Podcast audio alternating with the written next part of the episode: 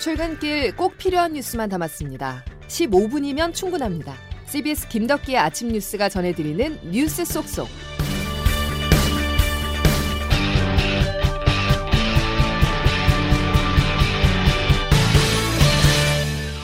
여러분 안녕하십니까. 1월 14일 김덕기 아침 뉴스입니다. 설 연휴를 앞두고 사회적 거리두기 조정안이 오늘 발표됩니다. 주요 내용은 369로 요약을 할 수 있는데요. 거리두기는 앞으로 3주간 최대 6명에서 9시까지만 식당 카페 이용이 유력합니다. 자세한 내용 장성주 기자가 전해드립니다. 최근 코로나19 하루 확진자는 4천명대입니다. 지난달 7천명대를 기록한 이후 일주일에 1천명씩 줄었지만 오미크론의 영향으로 감소세가 주춤한 상황입니다. 어제 기준 해외에서 유입된 확진자는 역대 최다인 391명으로 오미크론 감염 비율은 88%에 달합니다. 정부는 1주에서 2주 안에 오미크론이 전체 확진자의 50%를 넘는 우세종이 될 것으로 전망하고 있습니다. 이에 따라 오늘 발표하는 거리두기 조치는 현행 방안을 3주 더 연장할 것이란 전망에 무게가 실립니다. 다음 주 월요일부터는 사적 모임 인원이 현행 4명에서 6명으로 늘어나는 대신 영업시간 제한은 오후 9시로 유지될 것으로 예상됩니다. 또 오늘 발표하는 설 연휴 특별 방역 대책에는 철도 승차권을 창가 쪽 좌석만 판매하는 방안이 포함될 것으로 알려졌습니다. 지난해 추석 연휴 땐 백신 접종 완료자에 한해 사적 모임 허용 인원을 한시적으로 늘려줬지만 이번엔 예외 없이 6명으로 제한할 가능성이 큽니다. CBS 뉴스 장성주입니다.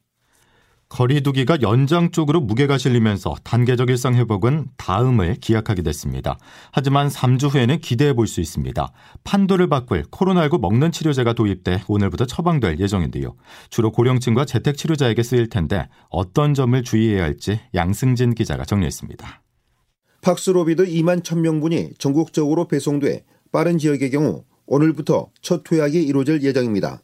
먹는 치료제는 증상이 나타나고 5일 이내 65살 이상이나 면역 저하자 가운데 재택 치료자와 생활치료센터 입소자에게 우선 투약됩니다. 곽진 중앙방역대책본부 환자관리팀장입니다. 그 수급 상황과 환자 상황 그리고 그 투약 상황들을 봐가면서 상황을 평가하면서 어, 투약 대상에 대한 어, 재검토를 진행할 예정입니다. 치료제를 먹을 때 주의할 점도 있습니다. 먼저 한 번에 세 알씩 하루 두 차례 닷새 연속 먹는 지침을 따라야 합니다. 식사 여부에 관계없이 복용이 가능하지만 약을 씹거나 부수지 말고 통째로 삼켜야 합니다. 특히 먹고 있는 약이 있다면 의사에게 반드시 알려야 합니다. 고지혈증과 협심증, 부정맥, 우울증 약 등 23개 성분이 들어간 약품을 먹고 있는 사람들이 팍스로비드를 함께 복용할 경우 부작용이 생길 우려가 있기 때문입니다. 고령자나 기저질환자들이 장기 복용하는 약들이 많이 해당되기 때문에 각별한 주의가 필요합니다. CBS 뉴스 양순열입니다. 강력한 방역 조치에 제동이 걸렸습니다. 우리나라는 아니고 미국 소식인데요. 미국 연방 대법원은 조 바이든 행정부가 추진한 대기업 근로자의 백신 접종 의무화 조치를 불허했습니다.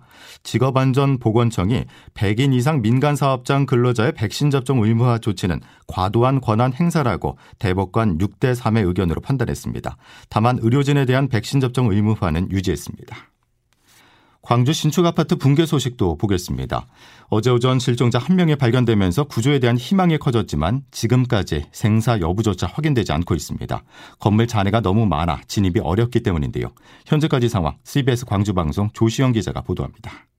소방당국은 어제 오전 11시 14분쯤 붕괴 사고가 일어난 광주 아파트 신축 공사 현장에서 실종자 한 명을 발견했습니다. 사고 발생 44시간 만입니다. 하지만 이 실종자는 아직까지 생사도 신원도 확인되지 않고 있습니다. 철근과 콘크리트 등 붕괴 잔해물이 많아 구조팀의 접근이 쉽지 않기 때문입니다. 소방당국은 오늘 중장비를 동원해 매몰자 구조 작업과 함께 남은 실종자 5명에 대한 수색 작업도 이어나갈 예정입니다. 문희준 광주 서부 소방서장입니다. 세부적으로 데는 시간이 많이 걸립니다. 그리고 22층 이후로는 거의 그 바닥층이 없습니다. 계단만 있습니다. 그렇기 때문에 수색한다는 쉽지는 않은 걸로 보이고요. 한편 추가 붕괴 우려가 있는 140m 규모의 타워 크레인은 오는 16일 해체 작업이 마무리될 것으로 보입니다. CBS 뉴스 조시영입니다. 아파트가 붕괴되기 10분 전 작업 현장에서 촬영된 영상이 공개됐습니다. 이 영상을 보면 콘크리트가 쌓인 바닥면이 평평했어야 했지만 가운데가 움푹 패여 주저앉아 있었고 쏟아져 내리기도 했는데요. 경찰은 붕괴 원인을 밝혀내기 위해서 수사의 속도를 높이고 있습니다. 그리고 재개발, 재건축 조합과 아파트 단지를 중심으로 단지명에서 아이파크를 빼자는 주장이 확산하고 있습니다. 보도에 김승모 기자입니다. 아파트 외벽이 무너져 내리기 10분 전쯤 39층 공사 현장 바닥은 콘크리트 물이 흥건했습니다. 바닥 중간은 움푹 어, 꺼져 있고 콘크리트 사이에 기울어져 있는 거푸집은 갑자기 푸둑 소리도 냈습니다. 콘크리트 타설 업체 관계자가 붕괴 10분 전쯤 촬영한 영상에 담긴 모습입니다. 아파트 붕괴 원인을 밝혀낼 중요한 단서가 될 수 있다는 관측이 나오는 가운데 경찰은 수사에 속도를 내고 있습니다. 광주경찰청 수사본부는 철근 콘크리트 공사를 하청받아 직접 시공한 업체와 자재 등을 공급한 업체 등 세 곳을 압수수색했습니다. 또 현장 소장 등 공사 관계자 4명을 출국 금지하고 소환 조사에 나섰습니다. 잇따라 발생한 대형 붕괴 사고로 현대산업개발과 아파트 브랜드 아이파크에 대한 불신은 커지고 있습니다. 광주 북구 우남 3단지 재건축 조합은 시공사인 현대산업개발을 비롯한 컨소시엄 주체들을 불러 시공계약 해지를 검토하겠다고 공식 통보했습니다. 서울 강남구 개포 1단지 주공아파트 재건축 조합도 일부 조합원들이 아이파크 브랜드명을 빼야 한다고 주장하자 정밀안전 진단 등 특별 점검을 요구하고 나섰습니다. CBS 뉴스 김승모입니다. 중대한 인명피해를 주는 산업재해가 발생할 경우 사업주에게 형사 책임을 묻는 중대재해 처벌법이 2주 후에 시행됩니다. 따라서 광주아파트 신축공사 붕괴에 책임이 있는 원청업체 HDC 현대산업개발에 책임을 묻기가 어려울 거란 전망인데요. 무거운 책임을 피한다면 어느 정도 처벌을 받게 될까요? 어제 미뤄 짐작해 볼 수 있는 판결이 하나 나왔습니다. 지난해 4월 평택항에서 컨테이너 작업 도중에 숨진 고 이선호 씨 산재 사고 1심 판결 결과 원청업체와 하청업체 관계자들에게 법원이 징역형 또는 금고형의 집행유예를 선고했습니다. 재판에 참석한 유족들은 선고 결과에 대해서 아쉬움을 표했습니다. 처벌이 가볍다는 것인데요. 고 이선호 씨의 아버지입니다. 뭐 예상했던 거지만은 역시 너무 피해자의 슬픔 아픈 마음을 다 헤아리지 못하고 있구나. 유족들은 또 검찰이 즉각 항소하라고 촉구했습니다. 이어서 대선 후보 소식입니다. 민주당 이재명 대선 후보가 수도권 재개발, 재건축 규제 완화를 약속하면서 부동산 민심을 파고들었습니다. 국민의힘 윤석열 후보는 전기요금 인상 백지화를 공약하면서 민심 행보를 이어갔는데요. 이정주 기자가 보도합니다. 민주당 이재명 후보는 서울 노원구 상계동의 노후 아파트를 방문해 주민들과 간담회를 열고 재건축 규제 완화 공약을 내놨습니다. 용적률 상향, 층수 제한, 그리고 공공기업 비율 등도 유연하게 조정하고 중도층과 서울 민심을 잡기 위해 현 정부의 부동산 정책과 차별화에 나선 겁니다. 재건축 재개발 규제 완화가 지금 현재 문재인 정부의 정책 방향과 결을 달리하지 않느냐라는 말씀이신데요. 어, 공감합니다. 네, 맞습니다. 이 후보는 규제를 합리화하겠다며 재개발, 재건축 신속협의제 도입과 함께 4종 주거지역을 신설하겠다고 약속했습니다. 국민의힘 윤석열 후보는 대선 직후인 오는 4월 예고된 전기요금 인상 계획을 전면 백지화하겠다고 밝혔습니다. 코로나19 사태가 길어지면서 중소기업과 자영업자들에게 전기요금 인상이 큰 부담이 된다며 현 정부의 탈원전 정책도 동시에 겨냥했습니다. 전력 공급 체계를 무너뜨린 탈원전과 태양광 비리도 조사하여 문제점을 밝히고 바로 잡을 것입니다. CBS 뉴스 이정주입니다. 정치권은 녹취록을 놓고 치열한 공방을 벌이고 있습니다. 윤석열 후보 부인 김건희 씨의 7시간 통화 녹취록과 이재명 후보의 변호사비 대납 의혹과 관련한 녹취인데요. 이 두 녹음 파일이 54일 남은 대선에 가져올 파장을 조태임 기자가 짚어봤습니다. 국민의힘 윤석열 후보의 부인인 김건희 씨가 한 유튜브 채널의 촬영 기자와 통화한 녹음 파일에는 현 정부와 조국 전 장관 등에 대한 비판이 담긴 것으로 전해집니다. 국민의힘은 윤 후보의 최근 지지율이 다시 상승 국면에 접어들고 있는 상황에서 김 씨 전화 녹취록이 가져올 파장에 예의주시하며 공개 차단에 적극 나섰습니다. 국민의힘 김재원 clean 선거전략 본부장입니다. 이것은 명백히 정치 공작이자 도둑 녹음을 해서 그런 범죄입니다. MBC 탐사 보도팀이 이번 주 일요일 방송을 예고한 가운데 국민의힘은 사전 고지도 없이 몰래 녹음한 불법 파일이라며 어제 법원에 방송금지 가처분 신청을 냈습니다. 법원은 오늘 신문을 진행하는데 방송이 이번 주 일요일인 만큼 이르면 오늘 결론이 날 예정입니다. 더불어민주당 이재명 후보는 변호사비 대납 의혹을 제보한 이모 씨의 사망으로 곤혹스런 상황. 이 씨가 녹취록을 제보한 단체인 깨어있는 시민연대당은 이 씨의 휴대전화와 컴퓨터에 이 후보의 아내 김혜경 씨와 관련한 녹취록이 3개 더 있다는 사실을 공개하며 디지털 포렌식이 필요하다고 주장했습니다. 한편 경찰은 이 씨에 대한 1차 부검 결과 심장 질환으로 인한 사망으로 추정된다고 밝혔습니다. CBS 뉴스 조태임입니다.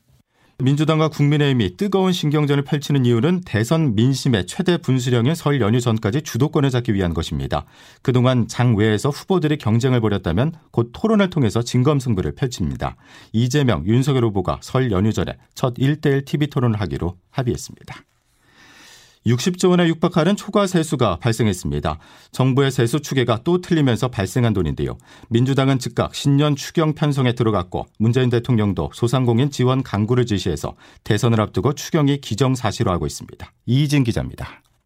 지난해 2차 추경 이후 기재부는 초과세수, 즉 연말까지 애초 예상보다 더 거칠 세금이 10조 원 남짓이라고 주장했습니다. 그러나 여당인 민주당이 의도적인 축소 의혹까지 제기하자 기재부 초과세수 전망치는 19조 원으로 껑충 뛰었습니다.